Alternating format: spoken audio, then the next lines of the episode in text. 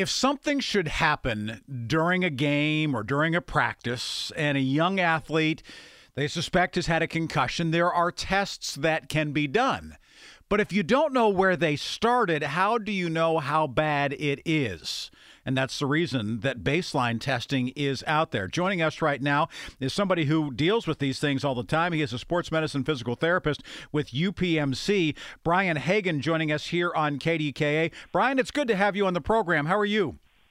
I'm doing great. Thanks for having me. Hey, it's wonderful what you and the Pittsburgh Penguins are getting together and doing. The Penguins Foundation and UPMC Sports Medicine announcing open enrollment for what they're calling heads up baseline concussion testing. So, first of all, give us an understanding of how long does it take to go through one of these tests, and then we'll get into how to sign up. Uh, sure. Uh, the test is, is brief. Um, it's about a 30 minute test for adults, about 20 minutes for children. Um, and there's a, a little bit of an education piece uh, for the parents and players uh, as part of that as well as we are uh, running the testing. Is there a particular type of athlete who should be tested? Meaning, we hear about concussions in, in women's soccer, we hear about concussions in football, we hear about it maybe in lacrosse. But should somebody who's a baseball player be tested? Should somebody who is a gymnast or a wrestler be tested? Who should and should not be tested? Um, that's a great Rick. And, and the reality of it is, you know, um, the higher risk sports, um, sometimes we tend to see more concussions there. But um, I can tell you um, from my own son's experience, um, baseball is not off the list. Uh, mm-hmm. he experienced a concussion in baseball. Uh, it happens, uh, collisions and, and different uh, areas of contact in in many of the sports, uh, you would be surprised, snowboarding and so forth. Right. So they're really um, they can happen in just about any sport uh, at some level it's a good idea uh, to have that baseline testing if you're playing in an active sport.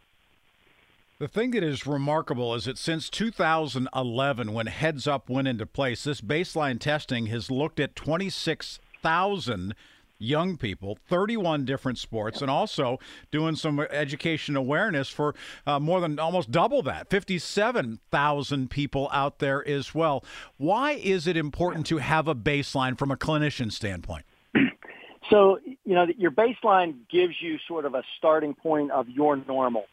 So when you do um, have a hit to the head or you um, have a suspected concussion, it gives um, us the opportunity to go back and our clinicians to look to see when you have returned to your normal status. It's one of the tools that's used um, for returning to play to make sure that the symptoms have resolved from your uh, hit to the head or your concussion. So this is going to start June 6th. It's going to go through uh, uh, the entire month of June, the entire month of July, wrapping up on August 3rd the yeah. the idea of doing this baseline testing and the fact that you can do it in Cranberry, you can do it in Pittsburgh, South Fayette, Monaca, a couple different events up in Erie and New Castle as well. So it's not just at one location. Give us an idea in, in terms of the reasons that it is important it, from a clinician standpoint. You told us, but for somebody who is an athlete, because I, I think for them, is it just sort of a security blanket, a sense of saying, okay, I it'll give me a sense to know when I can go back to my sport, when I can go back to my activity?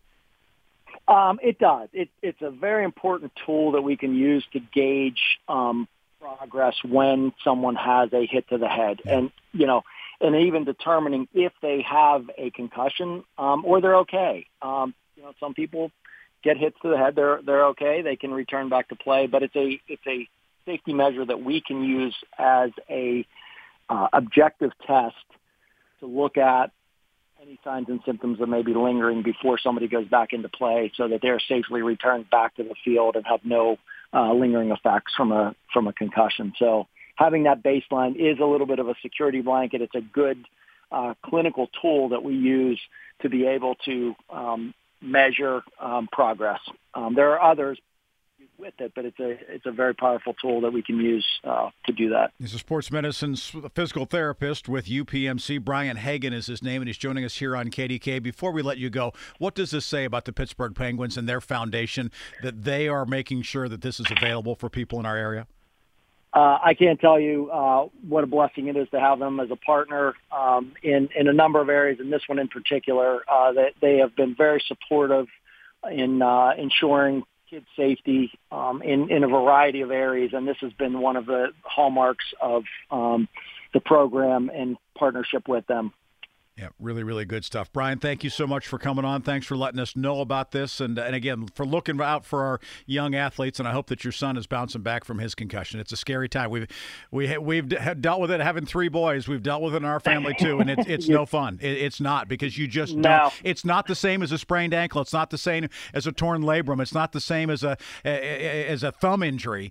It's something completely different, and that baseline makes a huge difference appreciate that. And he's passed it, fortunately, but uh, I was glad that we had had that in play when it happened. So Absolutely. appreciate you uh, having having me on. You bet. Brian Hagan joining us, sports medicine physical therapist with UPMC, talking about the Pittsburgh uh, Penguins Foundation and UPMC Sports Med getting together. The open enrollment, by the way, will begin June 6th, and these are free baseline tests. First come, first serve, looking for 2,000 athletes ages 5 and up. And if you want to be part of it and you want to know a little bit more information about it, you can go to the website, pittsburghpenguinsfoundation.org. Pittsburgh Penguins Foundation, all one word, dot O-R-G.